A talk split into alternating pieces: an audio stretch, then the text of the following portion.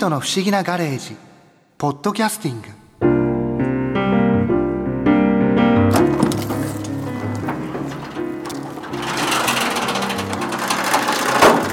あー暑いな。あ、しんいちさん。あカオルさん。なんでガレージに？N 博士にパーティーの後片付けの手伝いを頼まれて。でその N 博士は？あボッコさんの調子が今一つだっていうんで交換部品を買いにボッコさんと一緒に秋葉原に出かけました。ボッコさんの部品って秋葉原で買ってたのか。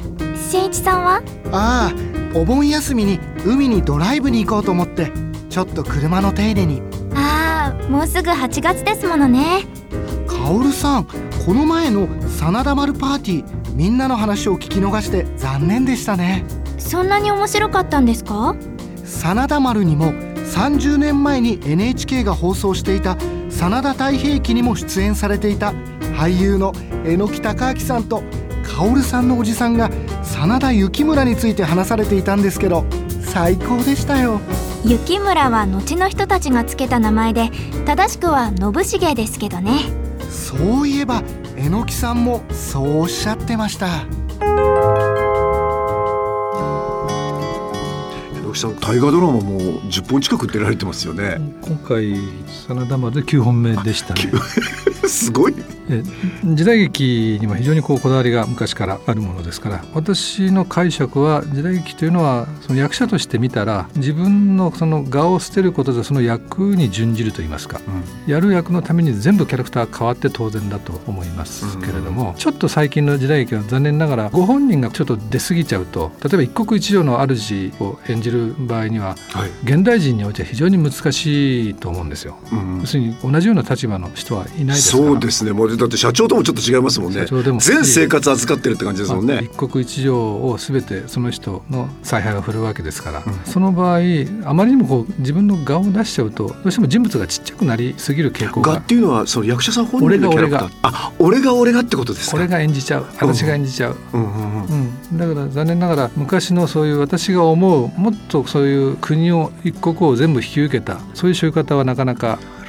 今は増えてな時代になっちゃってるかな。その私が一番今危惧してるのは日本のね腹文化がどんどんなくなっちゃって腹っていうのはあの月辺に土と書くはい腹が座ってるの腹ですそうです。腹を割って話すとかね、うんうん、なかなかそういう感覚が今の時代になくなっちゃっているんで武士の表現が本当にその覚悟をした表現っていうのはこう現代人においては難しい。ただ今回の話っていうのは真田幸村が主役っていうのはねもうこれは時代劇の私王道だと昔から思っているんですけれども、うん一番こうサバイバルゲームの今日の選択が明日の生死を分けるみたいな、それを表現していかなきゃいけない、まさにその時代じゃないですか。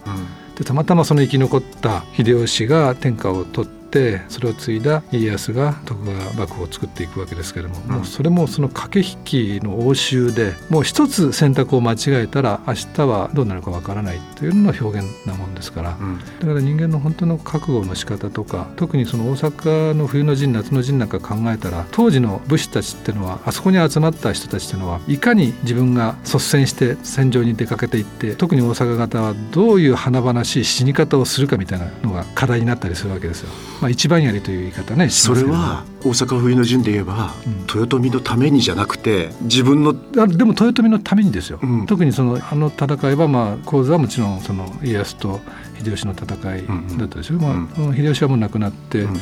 秀頼ですか、ね、代が変わってるわけですけどもみんなやっぱり自分のその本当にお世話になった、まあ、忠義ですよね、うん、そのために大阪浪人の人たちも退去して何万人も集まってきたわけじゃないですか、うん、でもその大義名分の中で自分がいかに華々しく最後を迎えるかっていうのは一つの武士の生き方としてはもう最高の生き方だったと思ってる人たちも大量にいましたね。普通だったら守り抜いて秀頼様をお守りして豊臣を奉じて自分たちが、えー、天下を取るんだっていうのは普通じゃないですか。普通の考え方だと、基本はそうでしょう、ね、僕たちだったらそう思うと思うんですけど、えー、どうやって散るかまで考えてるわけですね。特にそのもう2回目の夏の陣になると、うん。まあ勝敗はほとんど見えてたでしょうね。戦ってる人たちも、ええ、もう数々ここ勝てっこねえなみたいな、ええ、5万人対20万人近いあれがもう見えてますからねだからこの中ではその特に雪村が今回主役ですけども、う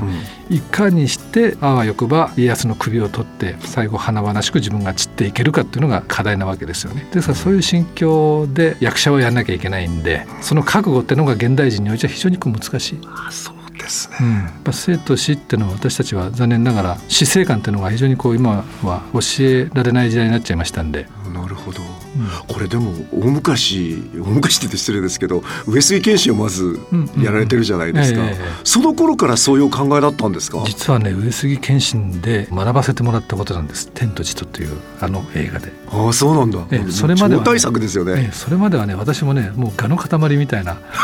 俺が俺がの世界でしたね。じゃあ真田太平記で各兵やられてた時はまだ俺が俺が感じだの、ええ、まだあの時は28歳で若かったしですね、ええ、まあとにかくやりたい放題やらして周りはあまり関係なく、まあ、たまたま角兵衛の役は架空の三男坊の役でしたそれがぴったりだったんですよ。それからいろいろ学ばせていただいて特に今おっしゃったその天と地との中で、はい。まあ、いろいろありまして、うん、まあ、自分の画の延長では上杉謙信はやっぱり演じきれないというのをどっかでか悟ったんですね。それからその画を捨てていくことで役作りすることにこうつながっていったんですね。なるほど。その立ち回りみたいなことって江戸時代の末期と戦国時代と違ったんですかね？全くあの違いましたね。え全く違う？え甲冑をつけて戦うのとないのとは全く違いますし時代によって鎌倉と例えば戦国安土桃屋の比べても刀の形も鎧兜の形も形状も違いますから当然戦い方も違ってたはずなんで例えばその甲冑を着てる人たちをどこでどうやって殺せるかっていうとやっぱり隙間を狙うしかないんで首筋だったり脇の下だったり股の付け根だったりそこから刺して殺すとかね本当そういう地味な戦い方をやってたと思いますよ。甲冑を着てるやつに切りかかバサッとはないんですねありえないですそれは考えたことがないですね、だってよく合戦のシーンでこうやって刀振り上げていきますよ、うん、わーって。本当はその大将の馬が例えばいるとすると勝ち組っていう徒歩歩いてる人たちがいっぱいいて勝ち組。徒歩。徒歩で徒歩ですね、うん、そうすると例えば相手の人をこう、まあ、長槍でバーンって叩き落としたらあとはそのごめんなさい。槍で叩き落とすんですか？もちろんそうですよ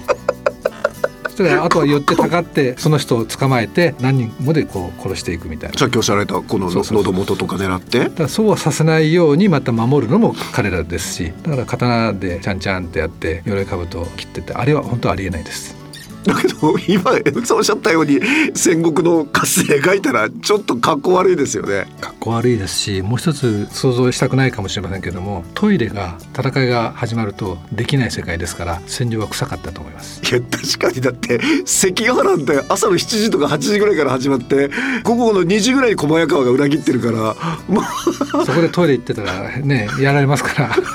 垂れ流し状態です。どっか横に行ってじゃないんですね。いやそんなことはなかったでしょうね。ただいろいろ工夫はしてますよ。あの昔のおしっこする管がこう竹筒がついてたりとかね。宇宙飛行士みたい、えー、そうそうそうそう。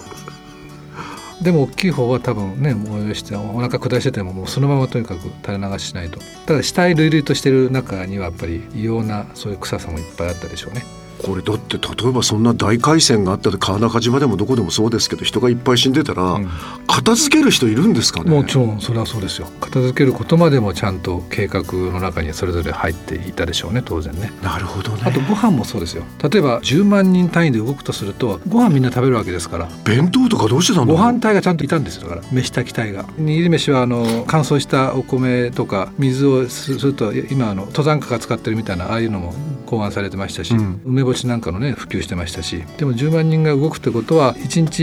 3食じゃなかったにしろ1日1食2食はやっぱり食わなきゃいけないわけですから、うん、大きい釜を持った何百人何千人の隊が行ってご飯を炊き出しをして飯を食わせてっていうのが必ず戦場にあったはずですね。そこまでなかなか描かないでしょう今。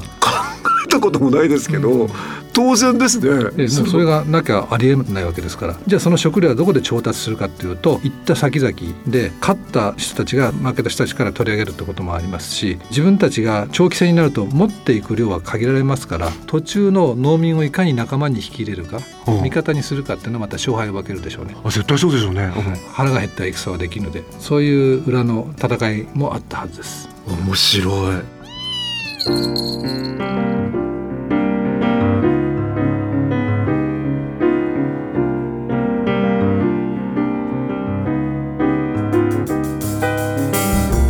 トの不思議なガレージ。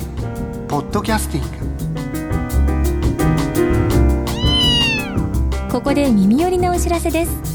ピートの不思議なガレージをもっと楽しみたいという方は毎週土曜日の夕方5時東京 FM をはじめお近くの FM 局で放送のピートの不思議なガレージをお聞きください。外に出かけたくなるとっておきのお話満載でお届けしています。